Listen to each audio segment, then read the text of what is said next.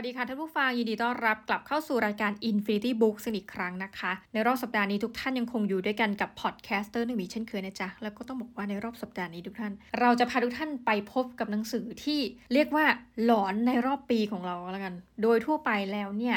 เราจะไม่ได้อ่านหนังสือที่มีแนวน่ากลัวแบบนี้มานานมากแล้ว แต่เผอิญต้องบอกว่าเราได้รับฟังเป็นการแนะนำนะคะ คือฟังช่องทางเดียวเนาะจากคุณอิสระฮาตะ คืออยู่ดีก็ก็พูดถึงหนังสือเล่มนี้ขึ้นมา เราก็เลยรู้สึกว่าอ้าวเราสั่งหนังสือเล่มนี้พอดีเลย แล้วก็หนังสือเข้าห้องสมุดพอดี ก็เลยขออนุญาตมารีวิวให้ทุกท่านได้ฟัง ต้องบอกว่าตอนที่จับหนังสือเล่มนี้เนี่ยมันเป็นการพิมพ์ครั้งที่ 2 แล้วแสดงว่าขายดีมากนะก็เดี๋ยวดูกันว่ามันจะสามารถหลอนเราไปได้ถึงไหนนะคะหนังสือมีชื่อว่าบ้านวิกลคนประหลาด เขียนโดยคุณอุเกตสึแล้วก็แปลโดยคุณชัดขวัญอดิสัยซึ่ง ผู้แปลเนี่ยสำหรับเรานะ เจอมาหลายเล่มแล้ว แล้วก็ผลงานการแปลยอดเยี่ยมเราต้องบอกว่าหนังสือเล่มนี้พออ่านเสร็จแล้วอะเรามีอาการหลอน หลอนจริงๆทุกท่านคืออ่านตอนกลางคืนแบบลักษณะเป็นตีสองตีสามอะไรแบบเนี้ยแล้วพออ่านเสร็จอะมันเกิดความรู้สึกกลัวมากเพราะมันเกี่ยวกับเรื่องฆาตกร การฆาตกรรมความลึกลับอะไรเงี้ยคือมีคนกลัวแบบกลัวเองเนาะพออยู่บ้านคนเดียวว่าเฮ้ยพอได้ยินเสียงอะไรในบ้านอะเฮ้ยมีคนแอบเข้าบ้านเรามาหรือเปล่าอะไรเงี้ยขนาดนั้นเลยทุกท่าน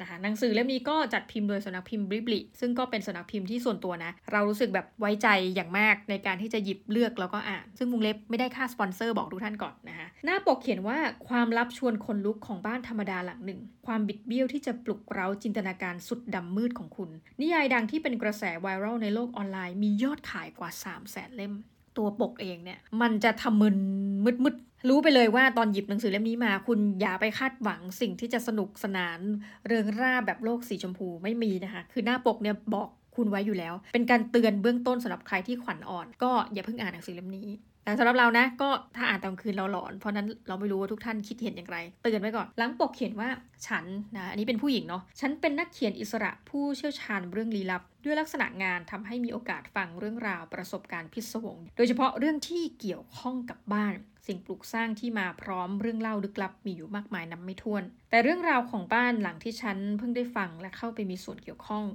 กลับไม่เหมือนเรื่องใดที่เคยได้ยินมา คุณดูออกไหมว่า บ้านหลังนี้ผิดปกติตรงไหน หากมองเผินๆก็ดูเหมือนบ้านคนดาดดื่นทั่วไป แต่หากพิจารณาให้ละเอียดถี่ถ้วนทุกซอกมุม กลับสังเกตเห็นความแปลกประหลาด น่าสงสัยอยู่ทุกหนแห่งพื้นที่ห้อง บานประตู ช่องหน้าต่าง ทุกตารางนิ้วแฝงไปด้วยความบิดเบี้ยว พิลึกพิลั่นสะกิดจินตนาการอันสยดสยอง ดำดิ่งสู่มุมมืดของจิตใจมนุษย์ อันลึกเกินหยั่ง แม้เพียงมองดูแผนผังของมันเท่านั้น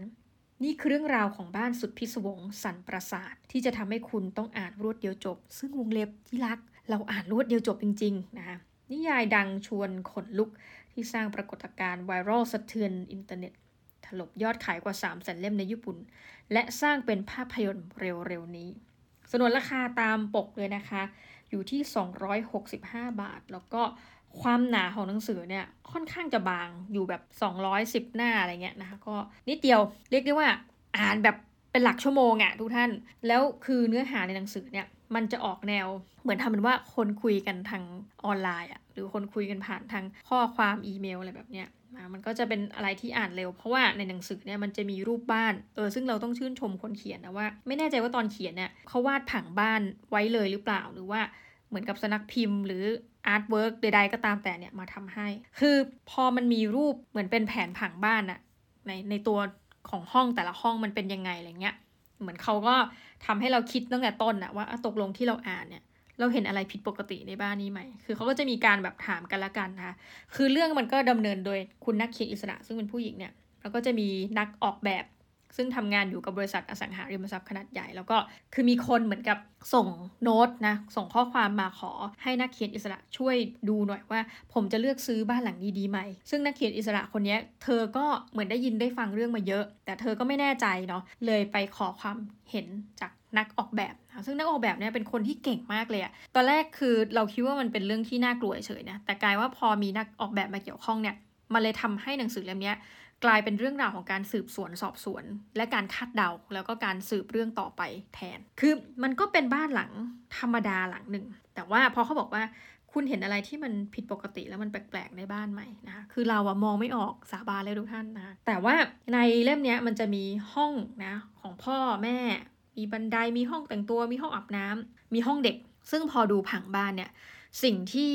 นักออกแบบบอกเลยนะว่า เห็นแล้วมันผิดปกติอย่างหนึ่งคือว่า มันเหมือนกับมีทางแคบๆสักทางหนึ่งในบ้านหลังเนี่ยซึ่งไม่รู้ว่าจุดประสงค์ว่าทางแคบเนี่ยเขาต้องการที่จะปิดทับอะไรหรือซ่อนอะไร แต่ห้องเด็กเนี่ยมีลักษณะหนึ่งก็คือมันแปลกกล่าวคือว่าปกติแล้วห้องนอนลูกหลานของเราเนี่ยนะหรือแม้กระทั่งอันนึกภาพท่านที่มีเด็กอะ่ะ มันก็ไม่น่าจะถึงขั้นว่าจะปิดเด็กเนี่ยไม่ให้ออกไปพบกับใคร แต่มันแปลกตรงที่ว่าบ้านหลังนี้ห้องเด็กไม่มีหน้าต่าง คือเหมือนกับถูกล้อมรอบไปด้วยทุกห้อง ไม่มีหน้าต่าง ไม่มีอะไรที่จะสามารถไปสู่โลกภายนอกได้ ประหนึ่งว่ามีการซ่อนเด็กไว้ในบ้านหลังนี้ แล้วก็เด็กเนี่ยมีนอกจากซ่อนแล้วนะ จะให้เด็กทำอะไรบางอย่าง นั่นก็คือเขาเดาไปถึงขั้นนั้นเลยเด็กเนี่ยจะต้องเป็นฆาตกร อืมแต่เป็นฆาตกรโดยการมีส่วนรู้สมรู้ร่วมคิดนะระหว่างพ่อกับแม่ของเด็ก แล้วก็ให้เด็กคนนี้ไปทำหน้าที่เป็นฆาตกร แต่ปรากฏว่าพอสืบไปสืบมาว่าเจ้าของบ้านหลังเนี้ย เอ้าเขาไม่ได้มีเด็กอายุประมาณเท่านี้ คือเด็กเนี่ยจะเป็นฆาตกรได้เนี่ยมันก็ต้องสักสิบกว่าขวบขึ้นไปเนาะ แต่ว่าในเรื่องเนี่ยเหมือนพ่อแม่ที่เพิ่งย้ายออกจากบ้านหลังเนี้ยนะคะ มีลูกยังเป็นวัยแบบเบบีอยู่เลยขวบกว่าอะไรเงี้ย มันก็เป็นไปไม่ได้ที่เด็กขวบกว่าเนาะจะกลายเป็นคนที่ฆ่าคนอื่น งั้นแสดงว่ามันจะต้องมีเด็กอีกคนหนึ่งเนี่ยลักษณะบ้านอย่างที่บอกมันซ่อนอยู่แล้ว คือมันปิดไม่เห็นเนี่ยแสดงว่าเจ้าเด็กคนนี้จะต้องเป็นอีกคนหนึ่งที่ถูกคนในบ้านซ่อน ประจวบเหมาะกับการที่เหมือนไปสัมภาษณ์เพื่อนบ้านแล้วเพื่อนบ้านบอกเออเหมือนเห็นเด็กคนหนึ่งซึ่งไม่เคยเห็นมาก่อน แล้วเด็กคนนี้เหมือนจ้องมองออกมา คือแบบฟังแล้วขนลุกทุกท่านนึกออกไหมว่าเฮ้ยมันเป็นเรื่องฆาตกรรมไปได้ยังไงเนี่ยแล้วถัดไปคือฆาตกรเป็นเด็กแต่ต้องบอกว่าในบ้านหลังเนี้ยไม่ได้มีการพบศพหรืออะไรนะคะเพียงแต่ว่าจากจุดข้อสังเกตเนี่ยคุณนักออกแบบบ้านเนี่ยแกเก่งมากเลยแกสังเกตไปเรื่อยว่า เพราะว่าบ้านหลังเนี้ยมันมันไม่ make sense บางอย่าง แบบทุกคนดูสีระหว่างชั้นหนึ่งกับชั้น 2 เนี่ย และไอช่องที่ว่าเนี้มันน่าจะเป็นช่องสำหรับการเคลื่อนย้ายศพหรือเคลื่อนย้ายชิ้นส่วนของศพ ดังนั้นพอฆาตกรรมใครบางคนเสร็จแล้วเนี่ย เราจะสามารถหั่นศพ แล้วก็ส่งมาทางช่องนี้เพื่อนำออกไปทิ้งต่อไป คือแบบโอ้โหไม่กอดดิฉันขนลุกค่ะ คือพออ่านอ่านไปก็จะพบว่าคนที่มาขอความช่วยเหลือในตอนแรกว่าแบบ จะซื้อบ้านดีไหมเนี่ยเหมือนเป็นตัวละครหลอกทุกท่าน คือจริง ๆ แล้วอะ่ะอยากจะมาตามหา